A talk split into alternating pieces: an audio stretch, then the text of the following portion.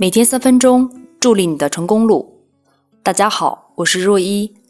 今天的热点来自冯海宁的文章：十元材料，百元人工，呼唤社区公共服务。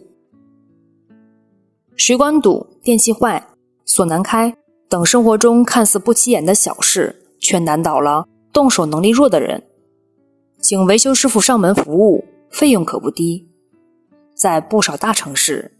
十元材料，百元人工的现象并不少见。面对节节攀升的维修人工费用，许多动手能力差的都市人颇为苦恼。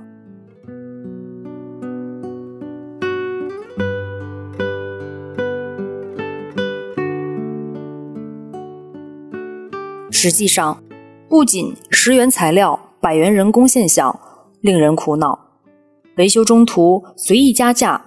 冒充品牌企业维修人员等歪风邪气，也让人防不胜防。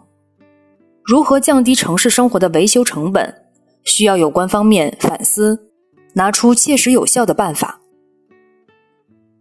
维修工人收费过高，主要原因有生活成本高、中介抽成多、成熟工人少等。比如一线城市生活成本高，中介抽成多。维修工人高收费才更划算。此外，也存在其他原因，如家电企业、开发商等重视销售、轻视售后，就造成售后维修投入不足等。要解决十元材料、百元人工及其他生活服务乱象问题，需要以问题为导向，综合施策。针对售后维修服务不足现象，应完善监管措施，督促企业。像重视销售一样重视维修服务。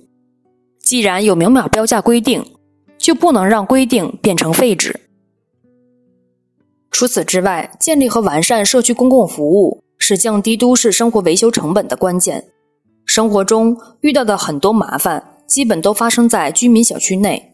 以社区为中心，完善维修服务是最简便高效的方式，而且服务半径短，也会降低维修成本。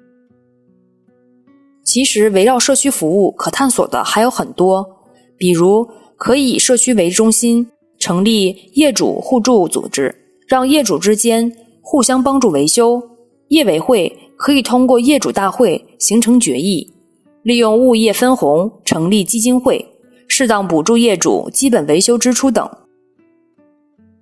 目前，大部分社区在公共服务方面的提升空间还有很多。期待各地尽早完善社区公共服务。